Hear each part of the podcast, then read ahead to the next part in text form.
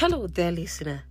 Thank you again for joining me today in making declarations and also thanking God for what God says about our children.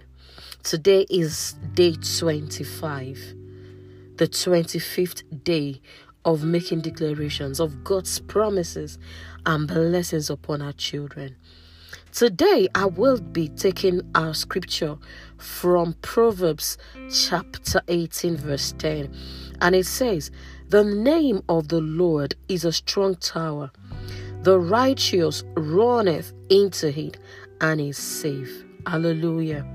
The name of the Lord is a strong tower. The name. There is power in the name of the Lord. There is protection in the name of the Lord. Father, we thank you for protection in your name.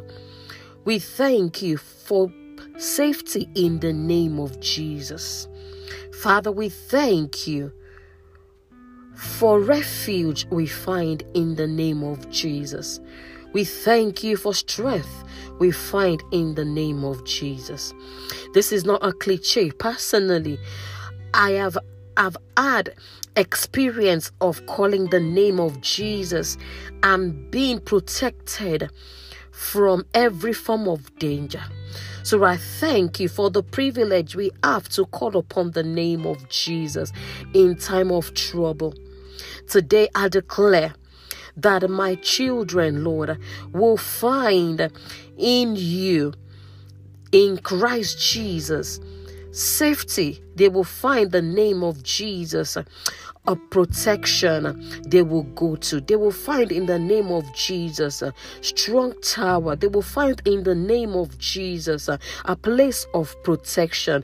The Bible says the righteous runneth into it and is saved.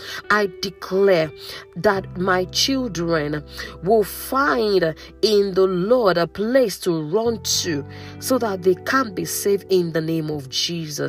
As I always say, you can personalize these declarations and mention the names of your children. I decree and I declare that our children will run into the name of Jesus. They will run into you and they are saved. They will be saved in the name of Jesus.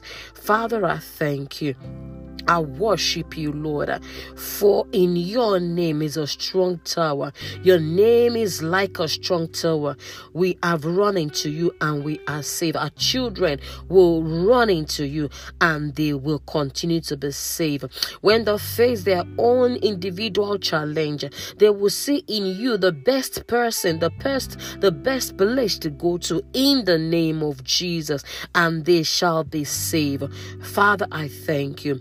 Thank you once again for joining me in making the declaration of what God says about our children and thanking God for His promises. Thank you once again. God bless you and bye for now.